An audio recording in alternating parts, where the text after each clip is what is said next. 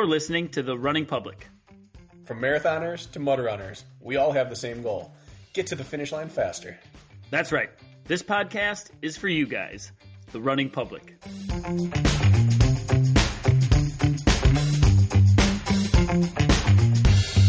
This is The Running Public's Training Tuesday. Training Tuesday is where we talk about training only. One topic, we dive deep, we explore it completely. It's training, it's Tuesday. Training Tuesday. Tuesday, Tuesday, Tuesday. All right, two weeks ago, I did a 7,500 foot hill rep workout, and my quads and a little bit of hips were really, really, really sore. Yesterday, and I've worked out all throughout this and done some quality work, I go and do another hill workout, but this time on a staircase. And my Achilles soleus calves, back of my legs, are so shot this morning. You ever feel that difference between two different types of hills, how it rocks front versus back completely differently? 100%, especially cement hills. You might as well say good, or cement stairs. You might as well say goodbye to your calves for the next three to six days, for example. They're so shot. And I didn't rip any descents. I was going to say, and it can be from going down, even if you're not going down hard. Just the way that calf has to, or that foot has to hit and absorb. Oh, Yeah. did you go to Concordia? I did, yeah. I went to Concordia yesterday. I got fond memories of that place. And that's the worst news. This is just yesterday. I'm a two day after kind of guy. So when I'm when I'm sore day one, I know that I'm in for a wheelchair on day two. You know, you've been, let's use the word complaining. Let's say complaining. And this isn't a bad thing. You've been complaining a bit more lately about how your body's feeling, which I take as a really good thing because you're you've been able to swing in ways you haven't been able to swing in dare I say months or even years and so you're going through like these new big stimulus like growing pains and it's really good. You haven't mentioned your knee in months. You haven't mentioned other things that have nagged you in the past. It's just like, dude, Cracker's getting after it. And yeah, he's getting a little messed up from these big workouts. Like that's a good thing, dude. Yeah, these first new stimulus back on anything. So I did that first big hill workout, rocked my quads. And I did this first stair workout back, and it rocked my calves. And I did my first threshold, like steady state run. I've I've been doing split tempos and things like that. I just did a straight 24 minute tempo at six percent the other day, and by the end of that, my feet and calves and hip flexors were tired from the sustained work. But the first round of everything back here now is rocking me a bit, but in a, a stable way. Yesterday, I was getting warning signs throughout the workout, but none of them were the potential of injury, which unfortunately is now the lens I look at every warning sign through because for the last five years now, everything's led to an injury. But things right now are stable underneath me. But as a result, I'm also outside of that birthday hill workout, which was intentionally above and beyond and dumb. But uh, outside of that, I'm not overreaching anywhere. I think I've officially just learned. Yesterday, my plan was to do three rounds of threshold work, and I, in the middle of the first one, I realized this is going to be too much work, and so I didn't reach for more. It was like two would be good, three would be great, but what could come from that? Like, is there diminishing returns? Yes, but there are exponentially higher risks. So I think I'm maturing. Live to fight another day is is a very good philosophy to Yeah. train by. I'm gonna do a split tempo workout tomorrow. Yeah. Can you guess? Can you guess what it will be? I just thought about this on my recovery run ah. today. I'm, you know, a quality to quality intuitive right now, meaning like I won't decide until a few days out. I can feel what I think my body needs, which is a, a really interesting spot to be in when you're going about it that way. But anyways, on my recovery run today, my it just spoke to me like this is what you should do tomorrow. I'm gonna go to the track. So I would guess one of two things. You're just gonna be on the track. Mhm. Which probably means there's quarters involved. Okay, so then it's gonna be one of one thing. yeah, you're gonna do two by two mile with four to eight by four hundred in the middle. You're very close. Okay. Uh, you're right. I'm doing pretty standard. I'm going three miles, eight by a quarter, three miles. I think I'm going to try to go for eight miles of quality. Ooh, Just three miles, three like minutes that. rest in between, and then quarters. We'll we'll see. That was you're you pretty much nailed it. You said two miles with quarters in between, but Same, same. I did a very similar workout the other day. I did 15 minutes at 15%, then, then- OCR 90 second intervals, and then back to 15 minutes. So very similar. Like literally, I'll be running for maybe 16 minutes on the front and back half, so almost identical actually. Yeah. Yeah, the the magic of those split tempos are that last cash out. Like, okay, we can get through the mm-hmm. buy-in tempo portion. We can those intervals are going to seem really sharp, but they're so short compared to what you just come off of with the tempo that you'll get through them. And then where you find out where your fitness is at is when you cash out. If you can maintain your buy-in pacing, you know you're in a really really good spot. That's how I look at it. It really is. And I'm kind of there, but I'm like at the step before that where it allows me to get 30 to 50 minutes of work in where I couldn't do that continuous right now mm. or continuously. So I can split it into three chunks of 10 to 15 minutes. Or like yesterday, I started with uh, 16 minute rounds, I think, 16 or 18. And I didn't get to the third one. But had I tried to go 30 to 40 minutes straight, I would have cracked. So it's allowing me to get more work in with less pounding because I'm switching what I'm doing. And then eventually, yeah, my cash out's going to really drive fitness. That's how I think. And I think the sweet spot, if if you're feeling injury free and, and you want to race a gamut of things, I think five to eight miles of quality, whether that's an eight mile tempo or threshold session, or it's five miles of intervals, I think if you can accumulate that five to eight mile range of quality, which I know sounds like a lot, I think you race down to the 5K beautifully. I think you are primed for a 10K and all the way up to the half marathon. I think if you can create your quality sessions mm-hmm. from that five to eight, you're going to be ready to span that whole thing, which is kind of what I'm trying to do right now. So we'll see if it works. Yeah. And then that if you can get to where the where 8 is sustainable for you, bumping up to that 10 to 12 or 13 allows you to go as almost as far as you want. I raced 3 of my ultras and I don't think I did a longer quality day than 13, but I did like 5 or 6 workouts where I was between 11 and 13 of quality on the days and then 50k felt really attainable. It's a good launch pad to get to that 8 mile of quality. Yeah, I agree with that. I was an interesting approach. We're actually talking training specifics today, folks. By the way, this isn't what we're exactly talking about, but since we're in the weeds, let's just stay there. I the guy I lost the trail race to, I took second at the Zumbro Trail 17 miler in April to the same guy, Joshua Mirth. I lost to him last year. I lost to him this year. He's going aiming for Olympic trials qualifying in the marathon at Grandma's coming up, um, which is 217 under 217, 216. I don't know what Olympic trials qualifying is. They lowered males. it down, yeah. Anyways, he's very fit. And I saw his approach to his long run this weekend was he did 12 miles on the front half. And then it sound looked like he reset his watch. 12 miles at like 630 pace for him that's probably a recovery type effort. And then he did his last 8 mile or 10 miles at marathon goal pace.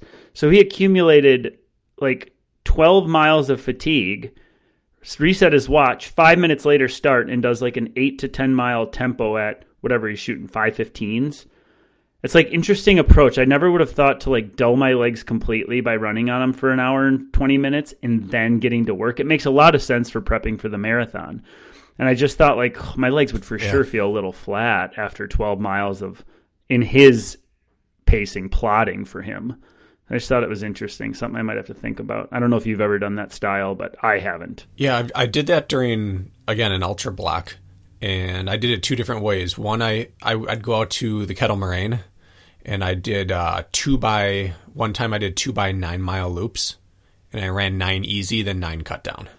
That style where I'd and then there's a different trail that was like six or seven. I ran that just smooth, and then hopped onto nine and tried to like tempo the nine. So that back half under fatigue, trying to work a good stride. And then the other one was when I was doing, I would do like a 20 mile, uh, steady ish, almost hard, but steady bike ride right into like a 60 minute hill workout. And then the other time I'll go out and get like 90 minutes casual but steady on the hills into like a 20 mile bike time trial. Because I couldn't handle the running that that guy can mm-hmm. run. But I was doing some, I would get at least an hour of aerobic work in and then try to work. And I felt strong off that. Again, that's when I ran a good fast mile that summer. Yeah, I could see that. I just it looks like a 12 mile warm up, right? It, and which is excessive. And then yeah, and then into ridiculous. into into like a minute 15 per mile or more drop in pacing, a minute and a half per mile. Like normally, yeah, I've done progression runs. I've done back half where you go out easy, come back hard. This was just like such a glaringly obvious transition. I was just like, it's just interesting to me. I guess if you can run marathon pace after 12 miles of pounding, even if they're slow miles, that should set you up nicely for durability on the back half of a marathon. So it makes sense. It's just like it's just interesting to me. That's all. I haven't done it. It reminds me a little bit of something Fred Clary talked about, which related to something that Renato Canova talked about back like a decade ago. But it's activating a high percent of your muscle fibers when you're fatigued because there's staying power to that. There's ability to recruit late into a race. He talked about do a 60 minute run, stop and do deadlifts, and then go back out for your run. Get them, get that recruited all, and then go run. And there's there's something to that. This is a this is a marathoner's way of doing that. Get fatigued and then go run with a strong stride. Where now you're going to have to recruit a lot more because you're not fresh and you can't just rely on your main movers to get it done. Yeah, I guess that makes sense. I uh, I guess we can move on from that tangent. Um, should we jump into the episode? Should I preface what we're doing? Do you want to get into it? Let's do it. Okay. Um, so we are starting another mini series. The last mini series was the seven, the ten, and the fourteen day training cycles. Uh, we have another three part series we're kicking off today. Um, we are going to run through speed, I guess speed interval training. Like, what is it? Why should you do it? What is it actually accomplishing? And then the different styles. Next week, we're going to do all about threshold, threshold intervals, threshold training. We're going to define it for you. We're going to explain it to you. We're going to give you the what's and whys and hows. And then we're going to dive the following week into the long run and quality long run. Again, like what we're actually trying to accomplish. It. We're going to define it for you. And we're going to like just split hairs within each of these three. And you had an interesting, I don't know if you want to use the gentleman's name or not, but you had an athlete that sort of reminded you that not everybody even understands or knows what speed really means and what it is, right? Why don't you talk about that conversation mm-hmm. if you'd like? Oftentimes, when I start up a new relationship with an athlete, whether it's through consults or through coaching or just messaging on Instagram, there's this misconception about what speed is for runners. They'll say, I just need to work on my speed. I have great endurance. I'm just not fast enough. You hear that all the time. You hear that more than anything. Yeah, all the time. And it's true. But it's it's deeply flawed. Often for reasons that aren't apparent at first, but usually what if someone tells me my endurance is fine, I just need to get faster. I just need more speed work. It generally tells me that they're not totally sure what speed work means or how we should go about getting faster. And so we're starting at the fast end of the spectrum with speed work and really explain it to everyone. And the reason we're starting we're moving into this series is last time with the 7, the 10 and the 14 day schedules, the purpose of these different schedules is to modulate when and how we do all our quality work. And it's really nice to be able to understand the different re- recovery cycles you can use after the quality session. But now it's important to ensure that we understand what the quality session is, what it should look like, and what we're actually trying to accomplish there. Because sometimes some misunderstanding there will lead to using the wrong training cycle or just implementing the training plan incorrectly. So this seems like the next logical progression of we've learned about training cycles based around quality days. Now let's make sure we totally understand how to use quality days in order to elicit the response we want. Beautiful, right? We we laid the foundation of your training options, your cycle options, and now we're gonna uh, we're gonna teach you how to fill it in, so to speak. Mm-hmm. Um, yeah. So why don't we start out then by defining what speed work is in your opinion? I have an opinion, uh, two, two which yes. I think you could you could argue against what I what I would define it as easily. If you gave me the answer I'm going to give you, I could pick holes in it. But I can keep it simple if you would like, and then you can give me your your definition of speed training. That fair? Yeah, there are definitions in the sport that are set in stone, like VO2 max, lactate threshold, things like that. And then there are definitions that are very subjective to each person tempo, speed work, long run, things like that. So starting with speed work, it's very subjective. So when I think speed work, I think it is all relative to the race you're running. And so I just call it race pace or faster. Speed work is your intended race pace or faster.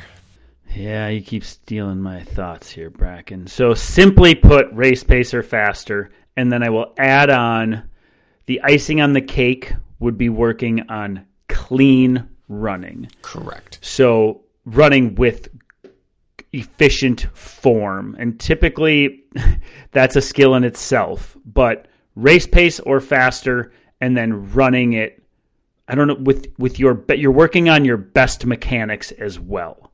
So they they're coupled together. I think you always should be doing that, but in speed sessions I feel like it's very important that they're coupled together at race pace or faster with good mechanics, I think is important. Yeah, and I'm glad you said the word skill because I think speed work is comprised of pace based work and the skill of running fast. Where you can do you can do threshold work, you can do long work, you can do that with crappy form and still get a lot out of it. Speed work really helps you the most when it's done well. 100%. Like you can get on an assault bike and do threshold work and your engine doesn't know the difference. Is it a little bit different because you're driving more of your your output through arms? Yes, but engine is engine. The skill component matters a whole lot less when you're talking the chemicals inside your body. When you're talking act, actively propelling yourself through space, skill matters immensely. And so I'm really glad you said the word skill early on. Well, speed work is also efficiency work, like biomechanical efficiency work, which you can't get by going on threshold on the bike. It doesn't work that way. Like, even if a speed session doesn't improve physiological metrics, like, oh, my VO2 max didn't change, my capillary beds haven't you know, become more dense. Any of that stuff which we like to throw around from threshold long run stuff. Like let's say nothing mm-hmm. physiological mm-hmm. changes on paper from this speed session. Like what really changes from 30 second repeats or 200 meter repeats physiologically? Well, your body's ability to move fast efficiently, for the muscles to fire in a timely manner, for your nervous system to tell your body to go the way it should go there's this theory, and we don't need to go down this rabbit hole, but there's this theory in strength training where in the first six weeks of a strength program, you may look in the mirror six weeks later and not look very different. You may only be a pound up, maybe, of muscle, but you're moving 20% more weight. And they call that that's because of neurological adaptation. Your body is learning how to bench press more efficiently. Your body's learning how to squat more efficiently. Everything's clicking and firing in sync. And one of the components of speed sessions is literally that. Like it's just your body efficiently moving through the range of motion more effectively. And so, for any other reason, even physiological metrics aside, being efficient, moving through space fast at a less costly manner is like one of the the pillars of why speed work is effective for that neurological adaptation. So I thought that was important to precede the conversation. It's perfectly said. You can get better in one day or one week. You can't get better at the marathon in one week. You can't get better at the long run in one week. You can get better at sprinting in one week. You can get better at bench press in one week if you're just focusing on driving things correctly rather than bringing more engine to the table. So speed work does have to address both components, and we lump those biologic, not biological, those physiological adaptations with, you know, the way that your nervous system fires and all of that, your muscle memory. That's lumped into skill work. So, kind of gone long on that, but important to realize that there are really two types of speed work in terms of what you're trying to get out of it, and really the skill of running should always be practiced. You should really never run with a sloppy stride you can run with a reduced version of your stride intentionally if you're doing a long race preparation so that when your stride invariably decays, you're efficient at that stride. But it should still be your best version of that decayed stride. It shouldn't be, I'm just sloppy. So skill work does always matter, but it matters most the faster you're running. Yeah, I would uh, definitely agree with that. So I want to pose a question to you then. Oh, do you have something you'd like to add on to that? No, no, no. Pose pose away. Well, obviously we have people who are training for things as short as let's say a 5k. I had an athlete race a mile last week, for example, as well, uh, up to ultras. So like it's very even though speed work we define as race pace or faster, which I think should be the pillar of how we define this. Mm-hmm. A marathoner, would you consider three by three miles a speed session? Would because most would look at that and be like, I want to just hear what you say because most people think I'm going to go to the track and rip. I'm going to run 400s, 800s, miles, 30 second repeats, 60 second repeats. Where I'm here thinking, like, as a marathoner, if I'm running three by three miles at sub marathon goal pace, I call that a speed session. But it's also threshold. It could be more than that. So, what do you think? Where do you land on stuff like that? Is there a distance that defines speed session? That's what I think I'm asking you. I don't think so, but it's where the definition breaks down of being a race pacer faster. If you're training for, let's say you're going to try to set the Western States course record. That's just maybe not the record, but you're just going to try to get done in under 24 hours. 24 hour race pace, not going to feel like a speed session. So it, it meets the criteria of race pace or faster, but a speed session has a, a connotation to it that that workout's not hitting. Yes, I would say that fits the definition. Doing 3 by 5K at marathon pace is a speed session, but you're not going to feel speedy. You're not going to feel like you're doing something fast because we also have this this this image in our mind of I'm doing speed work you're running super fast at the track. That's that's generally what most people think of when they think speed work. They think track intervals.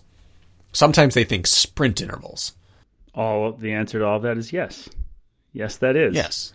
We should talk about so other than that neurological adaptation piece that we talked about, the other thing, and we talk about like our next our next training Tuesday is going to be tempo threshold work. We're probably going to lump them together, mostly threshold, but but we talk about your lactate threshold, right? Well, yeah. Tell me this: we glorify the longer grindy sessions. We glorify threshold intervals, which are all the should be the pillars if you're an endurance athlete. But you have to also understand that if you're ripping quarter mile, 800 half mile repeats, you're accumulating lactate so fast you can't buffer it, and thus it's accumulating to the point where the body starts shutting down, so to speak, tying up, and that feeling where the piano lands on your back is an overaccumulation of lactate in which you cannot push through. Your body can't metabolize it as quickly as it's being created. And so speed sessions on top of the neurological adaptation is just teaching you to like maybe it's improving your ability to buffer a little bit when the bucket's overflowing, right? So it's actually like physiologically helping you process lactate when it's already overrun. It's just lactate clearance while running fast does it is trying to happen during speed sessions. It's just you're working too hard to do it fast enough. But that system learning to work while the bucket's overflowed is something that's a skill, but it's a, physiological change that your body is working on as well. So these what you would call like VO2 max sessions which you hear thrown around, which are just like really spicy, painful intervals where you start to really feel up, working intensely, heart rate's way over lactate threshold. Like that's the stuff that your body's learning to deal with when you've got too much lactate in your system. And so that's the other factor in speed work that's really present is like dealing with overload in in a sense. Yeah, and it's a mental component as much as physical. When you're doing threshold stuff, where you're working just at or under your lactate threshold, your body's working on clearing it while you're running. Mm-hmm. When you're doing faster than that work, it can only really work on it during the rest interval. And so you get these constant opportunities to overload your system, feel it, flush it out the best you can, and do it again. And then that the mental toll that it takes, but the mental callus it builds up of being able to sit in that place is highly beneficial. So I guess there's a part two definition to speed work, and I think it's the working definition that most people probably operate under, which is faster than lactate threshold work. Sure. I think most people would say lactate threshold and above is stamina or endurance or engine work. And if you're under lactate threshold, so 30 minute or under race pace is true speed work. And I don't think I would fight anyone on that because that would eliminate the, well, I'm training for an ultra. Is my race pace stuff speed work? So I think more often than not, we're talking race pace or faster for 30 minute or under races. Yeah. And you're probably breaching your lactate threshold near the end of these shorter interval sessions, like these shorter intervals. You're surpassing, you've gone past the point where you're able to keep up. And that that's probably more of the proper way to define it. I'm glad you said that because physiologically that that would be what's happening, right? Yeah, because you don't have a goal of not breaching. So if you don't care about what your heart rate gets to, that would fall more into in line with what we're doing here. So I want to talk about the misconceptions of speed work first. And and I think the greatest one is that if you're not sprinting, it's not speed work, and if you're not sprinting, you're not raising your high end speed capabilities. So it's a it's an overused analogy, but I still use it myself sometimes, and that is that almost everyone listening to this podcast can run fast enough, physically fast enough to hold world record pace at anything 1 mile or, or longer. Most runners can run 347 mile pace for 50 meters. Most people can run 431 mile pace, which would be marathon world record, for 100 meters, 200 meters. Most people can physically move fast enough. So when they say, I just need more sprint work, I need to, I'm just not working fast enough in my workouts to be able to PR, keep up with these people, it's inherently flawed because you can turn your legs over fast enough to do this. More sprint work's not going to raise your your VO2 max and it's not going to lower your 5k time the way you'd hope. And so right away when people think speed work and we apply speed work to the plan, many people are disappointed right off the bat that you're not moving significantly faster. And then they say, well, this isn't speed work. I was thinking we need something faster that I think we need something faster is a super common response early on working with a new athlete. Yeah, what do you say to that athlete? Because you, I think I need speed work, and you know in the back of your head every time somebody says that you're like, yeah, you just need to learn how to buffer lactate better. That's your problem. We need to work on that. Like, absolutely. How do you respond to that? Because speed work's very vital, especially for that last five to ten percent of your performance when you're getting to the pointy end of your performance yeah. Oh my God, it's so important to pulling it all together, right? Putting a bow tie on your fitness and performance. The present, to the box, is all the threshold work and the time on feet. And all the speed work is is that pretty little bow tie that puts it all together and makes it perfect when it matters. So it's glorified because it's important, but it's like it's like all the work that nobody sees that's the other stuff that's important. So I'm I'm just curious, how do you address that with an athlete when they say I need more speed? Because it's tricky. I try to let them answer it themselves. I try to walk through, all right, let's take a look at your best race distances. And let's find like let's plot your racing. A lot of times you'll see someone like I ran a 505 mile, but I'm a 20 minute 5k runner and I can't break 3 in a marathon. And then we start going down to like what do you think you could run 100 in? and finally show them that you probably can run a 100 meter dash as fast as an olympic trials marathoner. You're faster than many of the people you're racing. You're losing out because you can't sustain a high percentage of that and then you get to start walking down that what percentage of that when you're working at 90% of that or 80% or 70 where do you really start to atrophy and fall off and then we can start centering our speed work around your weak point rather than your fastest point that's difficult. Because speed work's always difficult. You can go run 200 meter repeats as fast as you want and feel like you're really accomplishing something. But the faster you're running, obviously, the less amount of time you can spend doing it before you get diminishing returns or burnout. So I like to try to have them self identify actually what they want versus what they need everyone wants speed work. I want to run really fast, but you're never using that stride. So let's just forget about that. Yeah. Well, I don't want to deter people from speed work because right now we're we're kind of you know we're just kind of no no no right. So I, well no you're exactly right, and I have that version of that same conversation all the time. So it's just it was worth chatting out briefly. I, I think that the three major components of what the why why you should let's not talk about why you shouldn't let's talk about why you should is the neurological adaptation I talked about, the ability to sit when lactate can't be buffered out in time, so that that burn, that oh my god, I the piano on my back feeling. Um, and then the 3rd mm-hmm. thing, I think the third reason is the simple word of perspective.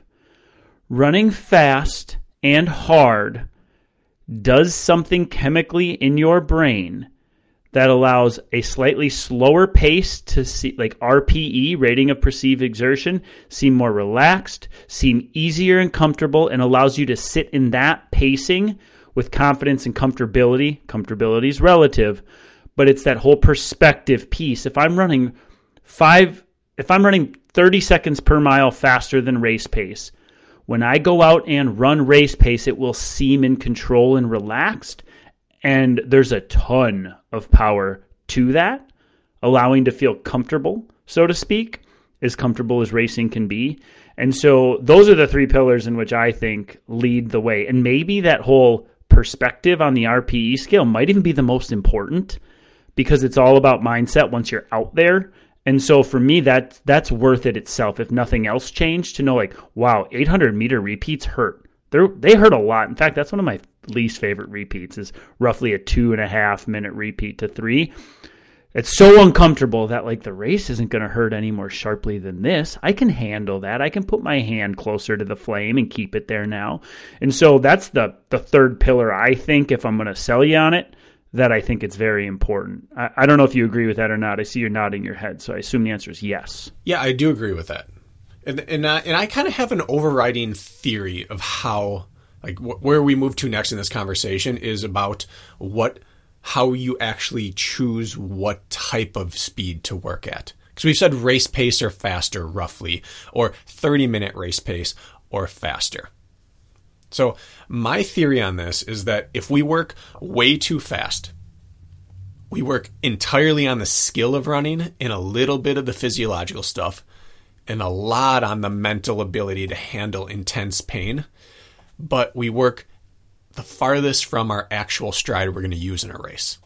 And if we if we sit at the slower end of how we can do it, we sit a ton into the stride we're going to use and the physical act of running we're going to use and the physiological effects inside your body of being able to handle the effects of running longer better but we lose that really good recruitment of more muscle fibers we lose that that efficiency aspect of running faster than race pace. So I think that speed work has to be divided into two camps for most people. You have to delineate skill work from trying to run race pace or faster. And that the bulk of your speed work should happen within a deviation or two of your goal race pace. So, if we're talking race paces, what, what do you think the most common race to train for? in let's say North America is? What what do you think most people if they say eh, I'm doing a blank training block this year emphasis what what distance do you think that would be? 5k. I mean, you see a lot of half marathons these days, but somewhere in there, let's say 5k. Let's use that as the example. Well, let's just split the difference then. Let's just say 10k. Okay. For the sake of this, it's in between 5k and half marathon. Let's just say 10k race, which for most people is a 30 to 50 minute race. So, with that, doing a ton of stuff at, let's say, mile pace, which is, or 3K pace, it's more than a deviation or two from your goal race. And so you're not going to have a lot of stride carryover, but you're going to get a ton of recruitment in there. And doing a lot of stuff at marathon pace is going to be not the stride you're going to be using, but it's going to build a lot of engine work. So, like, where's the sweet spot there? Well, the sweet spot is right around 10K pace. And so staying within a deviation of that for your speed work, you can go up to threshold, you can go down to 5K, but your stride outside of one deviation left or right on the on the scale starts to really deviate from the stride you're going to use on race day. So let's say you have this pie chart of um, of your speed work. I think that also can be divided into like an 80 20 or a 75 25. I think 70 to 80% of your available speed work should happen within a deviation or two if you go upwards of your intended race pace. And then the remainder gets to be as fast as you really want. And and does that make sense off the bat? It does make sense to me. I don't know if all our listeners are going to track, so let's let's explore that further, Bracken. So, okay, let's talk about what. Well, 10k example. Well, yeah, let's let's use let's give some concrete numbers here. Let's say you're a 10k runner and your goal is 10 minute pace, roughly an hour long 10k. Okay. Yes. 10 minute pace is what you think on a good day. I'm shooting to run 10 minute pace. Can can we let's talk pacing? Like a lot of people like, I don't know my 5K pace. I don't know. Let's just say 10 minute pace is your goal race pace. Who cares the distance? What's your deviation? What would you pace wise? How would you go front or back of that? That's where I'd start. Because I agree with you, by the way, not to, inter- not to interrupt before you get going, but I completely agree with you. The most effective speed work is speed work that circles the waters of your intended race pace. It's not so far in left field yeah. faster or slower. It's like it's circling the waters. So now the floor is yours. Well, here's the problem. I'm going to make it more cloudy at first, and hopefully we clean it up after. And this is why speed work is is difficult for people to implement properly, is because most books or training plans out there use percentages of paces to determine what we're going to do. So let's stay within five percent of race pace or whatever. But when you're running 10 minute miles as your pace, it's a really gray area the difference between 10 and 930 and 930 and 9 and 9 and 830 like it's really hard to pinpoint a second where the pace changes for you. Whereas if you're a 5 minute miler the difference between 5 and 455 is very significant on your effort scale. 5 seconds or 10 seconds or 15 seconds for a 10 minute mile pace is not as easy to dial in does this change anything for me so I don't know how to even accurately give people a scale. I mean, there are calculators out there that will tell you what pace to run at, but when you get to those paces, it's like marathon pace is 1017 per mile and half marathon pace is 1005 per mile. Like, do you feel the difference between 1017 and 1005 when you're doing intervals? I don't think so.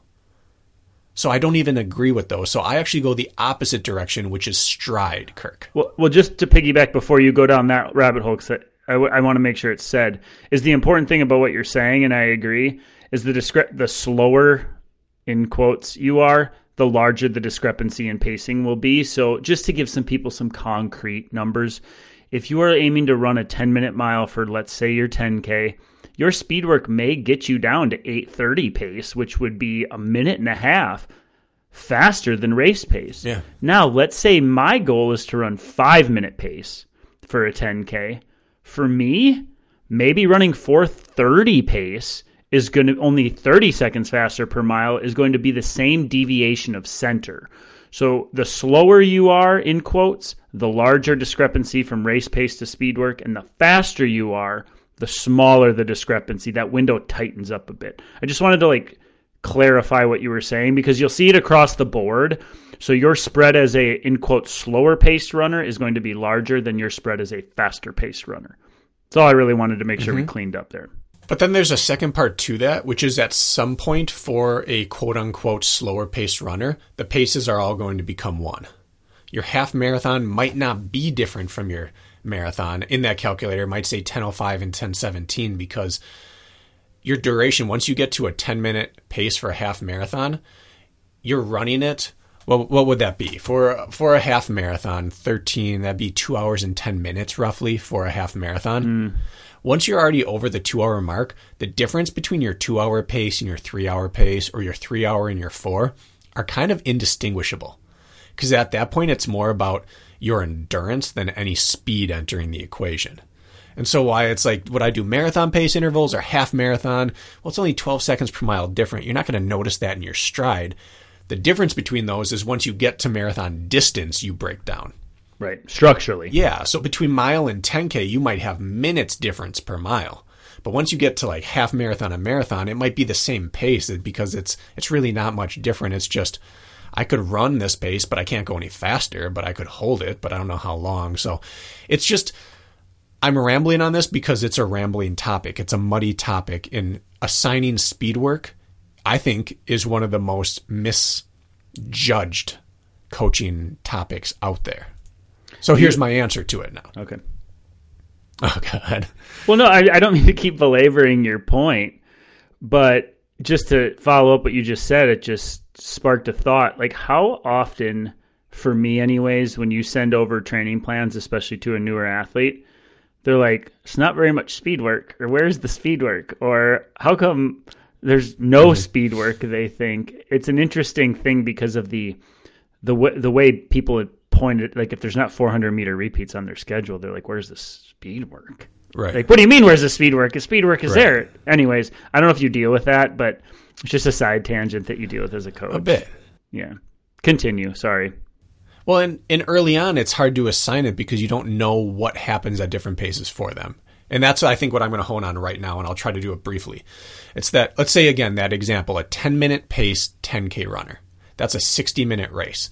Well, if science says that your lactate threshold exists somewhere between 35 or 40 and 60 minutes of all out effort. In theory, you can work at 40 minute race pace or 60 minute race pace and still get really almost equivalent benefits from it. Just which stride is better or what what volume of work is better for you, but you're going to be on the spectrum in that range. And so for a for a 10k runner who's running a 60 minute, they can drop all the way down to 5k work and be done in like 35 minutes. So they can do threshold work at 5k pace. And so when people say, "Well, do this at 5k pace because we're working at VO2 max." Like, no, VO2 max scientifically is 6 to 9 minutes of work. Like your all-out race pace for 6 to 9 minutes. Which elite elite 5k runners running in the 12s, it's close to VO2 max pace but for a 30 minute 5K runner, it's not.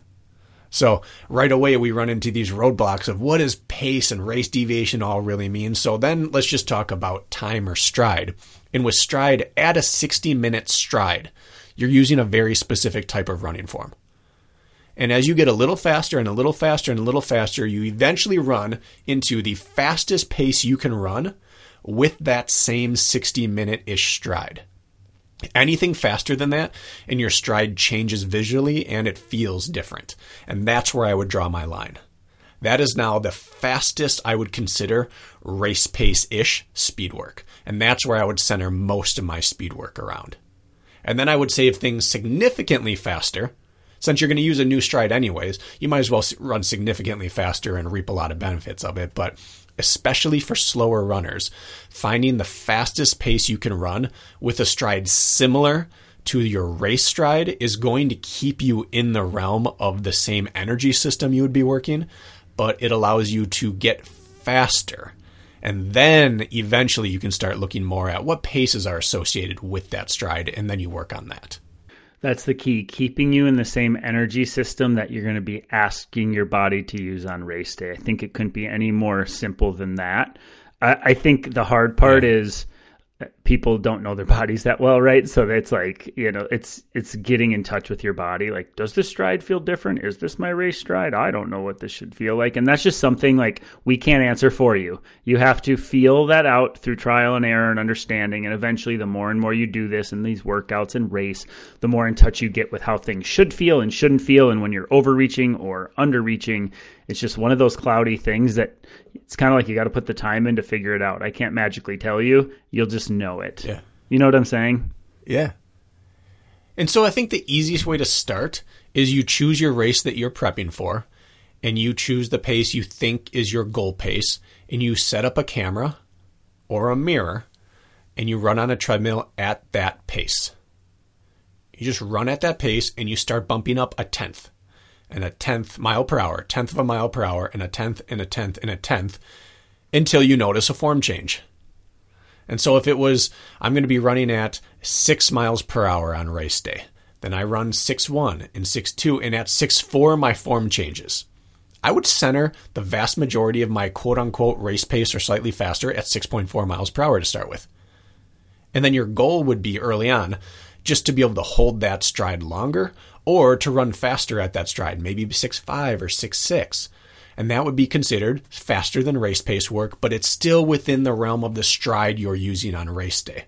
And then you would have actual what other people would consider speed speed work, where you're running 200s or 400s with a significantly faster stride. But then you can rest assured that the bulk of my work that is race pacer faster is happening on a stride that will correlate to what I'm doing on race day and it's giving me sustainability on race day. But I'm also doing fast enough work that I'm getting more efficient at running. Well, I think if we're gonna um, clean it up for people listening, because that's all correct. It's mm-hmm. like it's like the how can I say it in a way that isn't redundant, but for example, the further away, like let's say you're a 5K to half marathoner. Well, actually, I want to pose a question first. Do you think 400 meter repeats are effective for a 5K to half marathon, or do you think something? I'm just using it because it's a standard distance. Do you think it's yeah. even effective, or could you get away without doing any of that, anything short like that, and still run your best 5K or your best up to half marathon? Do you believe that would be true?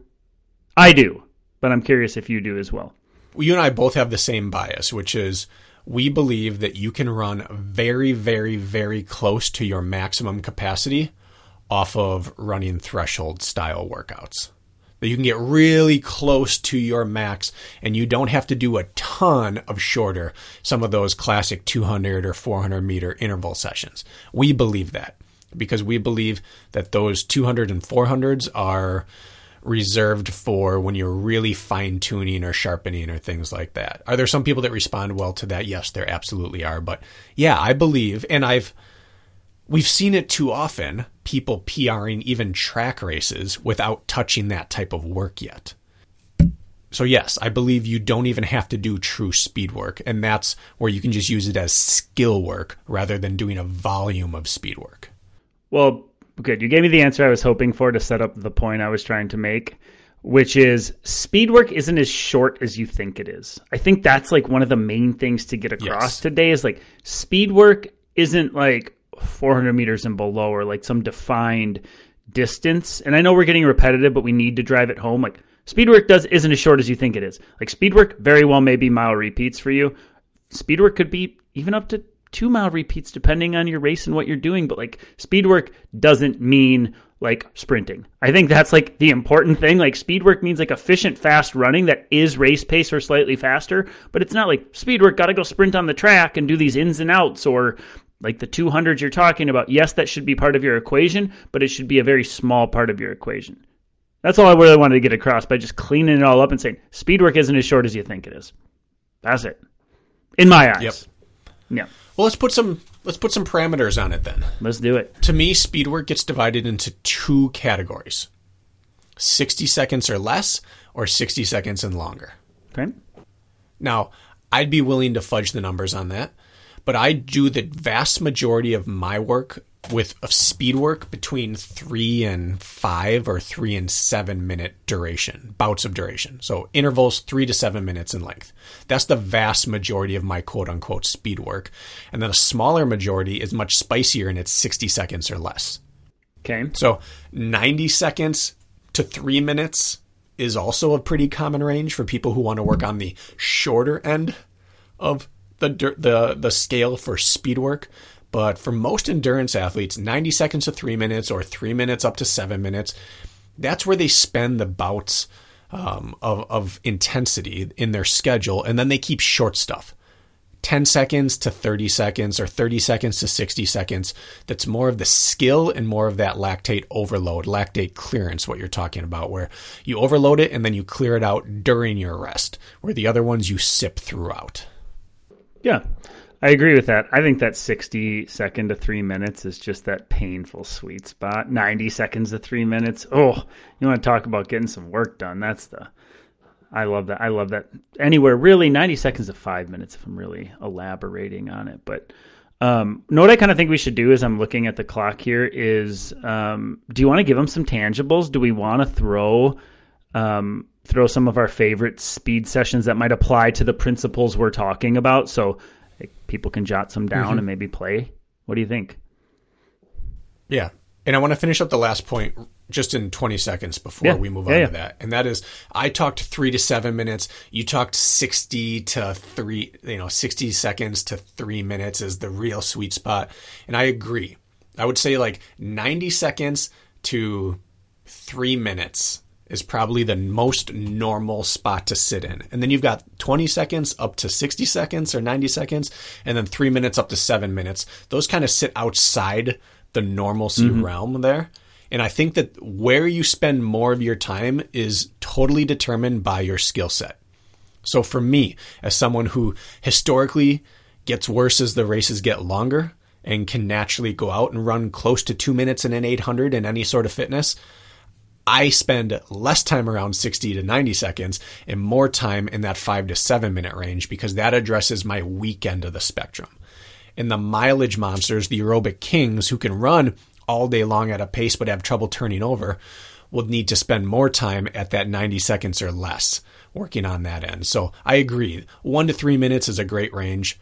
Three to five is a great range. Outside of five or under 90 seconds is really reserved for almost again skill work. I need the skill of turning over for seven minutes. Someone else might need the skill of turning over fast for 60 seconds.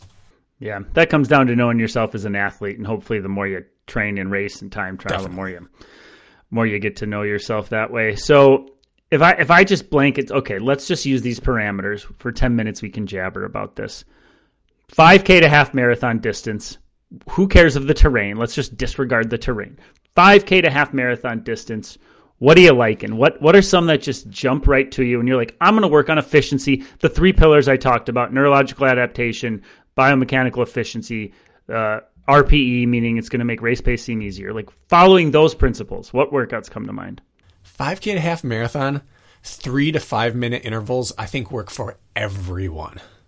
So for depending on your speed, that's anywhere from, I don't know, three to five minutes 600 meters up to mile repeats, depending on what your talent is. For most people, that'll sit between 800 meters and 1,000 meters of work. But that three to five minute duration intervals with half rest to one third rest, meaning if you work for five minutes, you rest for two and a half, or if you work for five, you rest all the way down to, I would say, yeah, quarter to half rest for most people. Maybe a little bit under that. I'm always I'm always a fan of 60 to 90 second rest. When I'm doing 3 to 5 minute reps, I'm usually 3 to or 60 to 90 second rest. So maybe I'll just say that as my blanket. 3 to 5 minute reps with 60 to 90 seconds of rest. That is my sweet spot where I would spend the vast majority of my time. And then from there, I would pair that with skill, like speed sprinkles, skill work of running fast 200s or 150s or uphill sprints.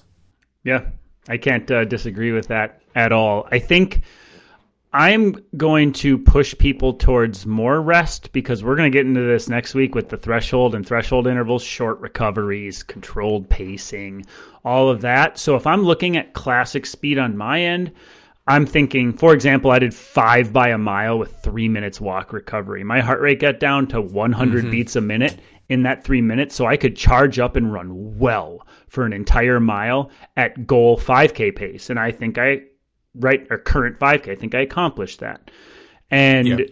I also really like, and I know you like these two, and you'd bring them up if I didn't, but setted intervals where you take those short rests like Bracken's talking about one of my classics, like a four by four by 400 meters, where you get both ends. You go 400 meters with 60 seconds rest. You do that four times, but after your fourth interval, you give yourself a big reset of three minutes to really reset so you can keep the quality of those 400 meter repeats high.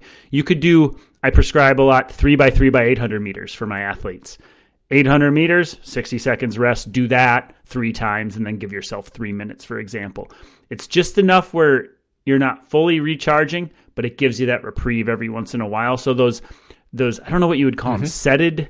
How would you call that? Setted doesn't that's not a good word. Setted intervals, but in sets, whatever you know what I mean. Yeah, intervals in sets.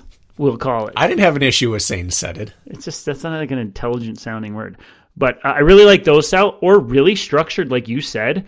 Maybe it is three minute repeats or half mile repeats with two minutes rest standard, like just enough where you're like, I could rest less, but mm-hmm. my goal is to run fast and well.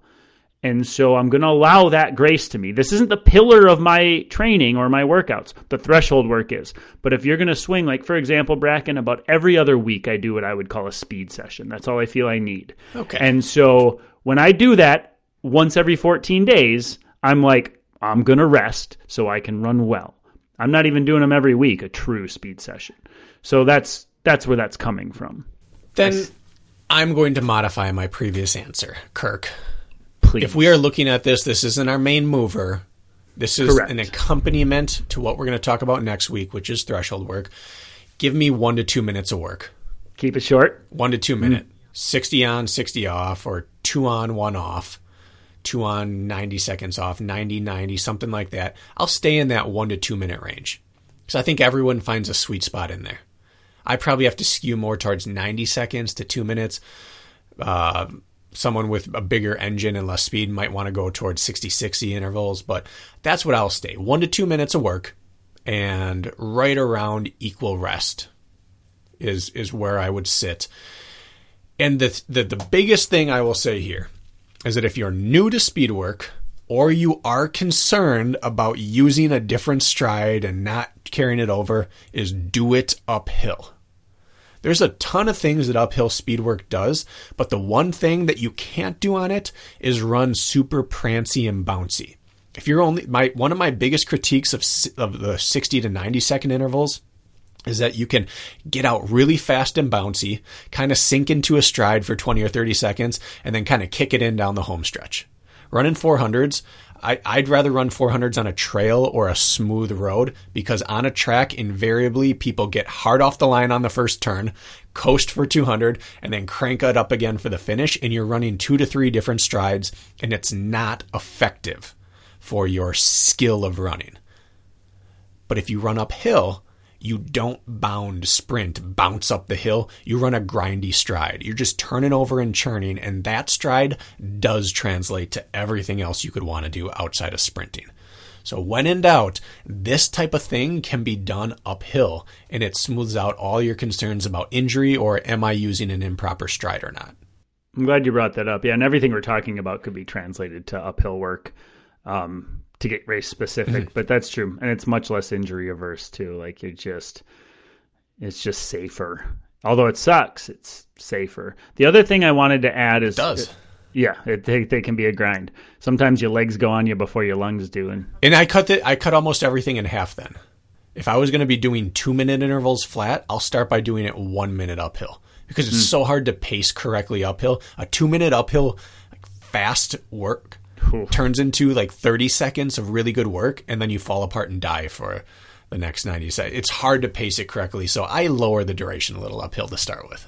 Yeah, that's when you're like the last 30 seconds, you just keep looking at the time and hoping it's going by and you're just hanging on to get there. That's always turns into a slop fest. Even for the best of us who have our, we think we have it dialed. Like I find myself reaching towards the end of those sometimes. Um, the other one I was just going to suggest is ladder type sessions.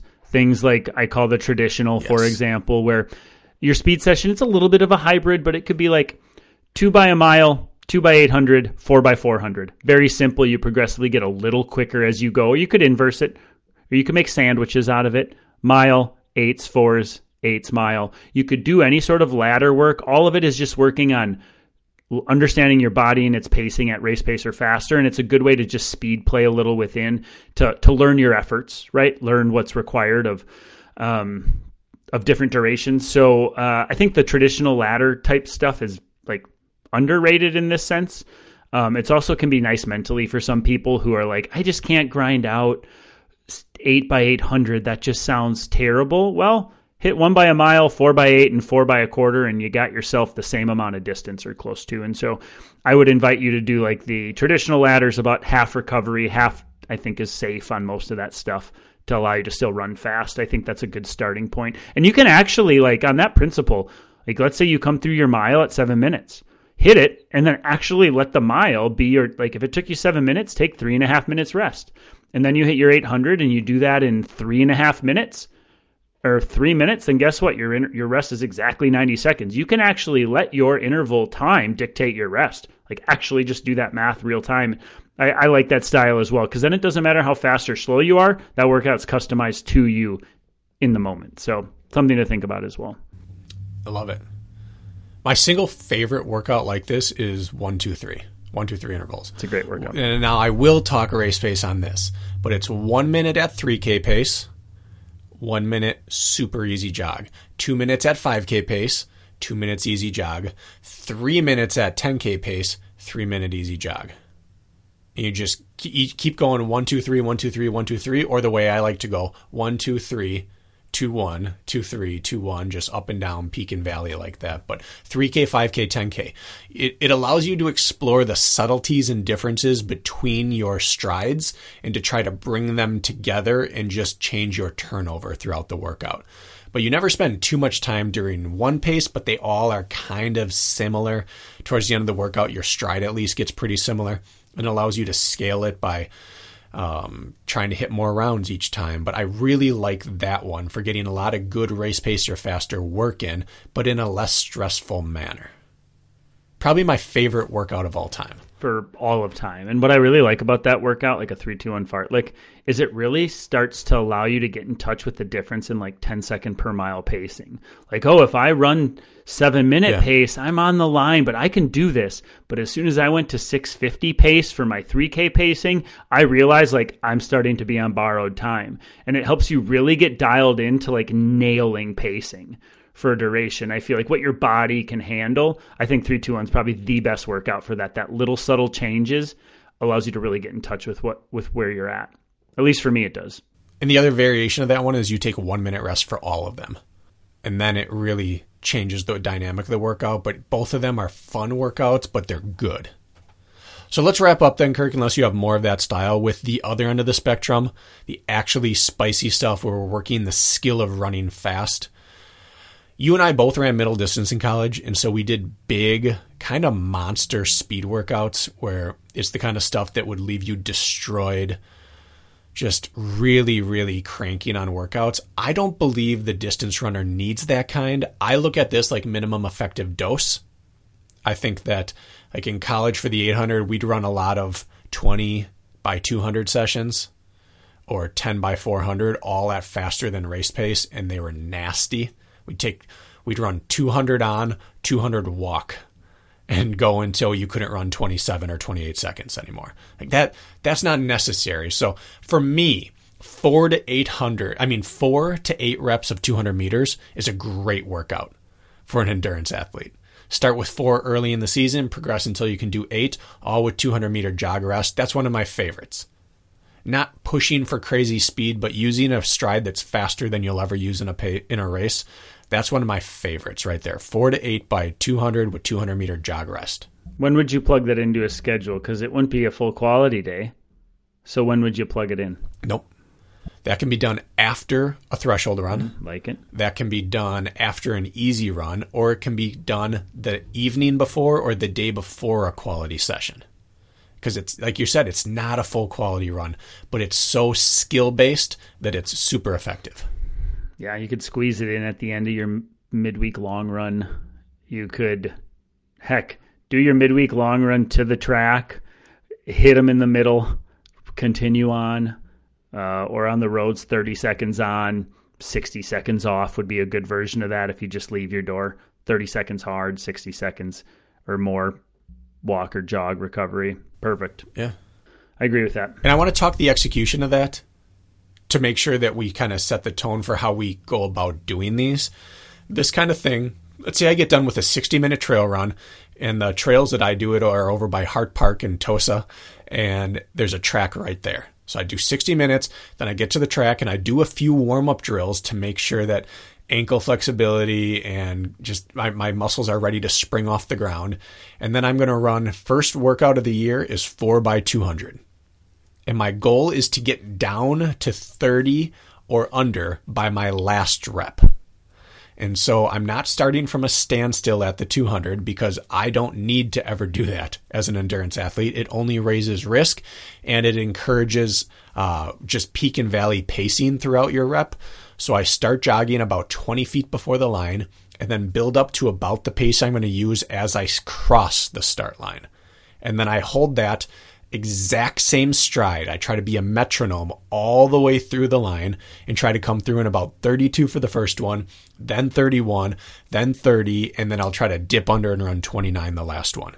And that is the end of the workout. And I walk 200 meters in between, shaking my legs out, stretching a little bit, bouncing a little bit.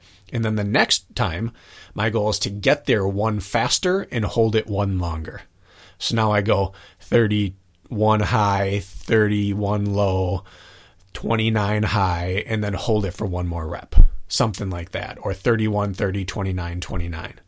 It's you add on a little bit each session, but you're not pushing for speed and you roll into it so that you spend every stride of the entire rep using the stride you're trying to use rather than accelerate hard off the line using a sprint stride and then settle into your pace and then maybe run a different one towards the end you want to be a metronome with this because you're working on the skill of running fast, not getting out of the blocks, not getting off the line fast, not having a drive phase. You just want to run every stride perfectly. Yep, not creating a lot of damage. Again, it's not a standalone quality day. It's it's a skill day that you're finding room for in your schedule on non-quality days. And I agree yes. with you. The day after a quality session, not the time, you're going to be a little bit too probably beat up to run well fast. So the day before or like that midweek long run day um, where you have some flexibility. I think I, I agree with you on that. Um, the other thing, and then we got to roll, is how often, and I know we could spend 20 minutes talking about it. In my opinion, once a week at most, but I really think a true session devoted every other week with the majority of all your other quality sessions focused on some sort of threshold intervals is enough. Now, I'm coming from a place of tenureship. I've been running for decades, so we're different humans. I understand me between who you are listening, maybe just starting out. So it is nuanced and it does vary. But I think if you can take three out of four sessions and focus more on threshold, and then maybe one out of three or one out of four focus on like running fast and well with more recovery, I think that's enough in my opinion. I don't know if you have thoughts on that, but that's that's right where my intuition goes with how how frequently do we need a true speed session. Outside of people who need to really develop that ability because they're so slow twitch, I think having it as a random day during the week, not random, but not as a standalone workout day, or having it as your starter or finisher to a threshold day is plenty.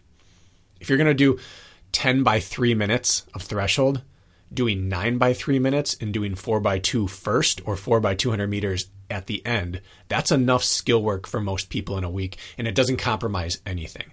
That's how I use it. And what you're noticing here is that you might have come here expecting for all the secrets to all these great speed workouts, and instead you're finding out next week's episode is what's going to make us truly faster. This week, we're finding out about a little bit of skill work we can sprinkle in to make us better at running. But this isn't the secret to racing better. This is just a component to being better at running. It might be disappointing for some people to hear this episode because there aren't golden like rules and secrets. It's almost like do less of this and don't worry about it, other than do enough to run well. I think that's a great point to leave off. I think that was a perfect send off there because that's how I wanted to end this thing. And you just okay put a bow tie on it well, unless you have more thoughts on the frequency. But I think, I think um, you laid it out nicely. We're just teeing you up for next week, folks. We really are. Because how many of us post collegiately are training to PR a mile? Nick Riker is right now. Sure. It's like one percent of people. Right, and this is totally with the assumption that you listening to this aren't ripping 800 meter races on the track. If this was a speed episode devoted to the miler, this conversation would be so different. But we're talking about you folks out there hitting 5K road races or OCR trail races or above. Yeah. 5K or above. I'll put it in the show notes that this is for 5K and above. Yeah. I, I would assume 95 to 99% of our listeners got to fall in that camp, right? Yeah. 100%? Yeah. And, and just to reassure you, Kirk's going to do some 5K racing this year. So he'll lead with example. He's not going to dedicate, I would guess, Kirk, not more than three weeks of doing more than one of these sessions per week. Right. And I think I'm ready to jump in a 5K. Like I'm confident I could jump in now and run pretty well and look at what I've been doing. Other than my 440 by 400 meters, which you could argue wasn't even a speed session because of the volume Uh, 40 of them. not not much speed going on here. So, all right, I'm satisfied. Hopefully, the listener's satisfied. I think it's just like plan to be a little confused and leave with as many questions as answered with this stuff because that's how it goes. That's what it is. Yeah. Next episode is the episode that will make you a faster racer. Yep. All right. Well, you'll see us Friday before then, and then Tuesday you'll get all those deets. That's right. See you guys.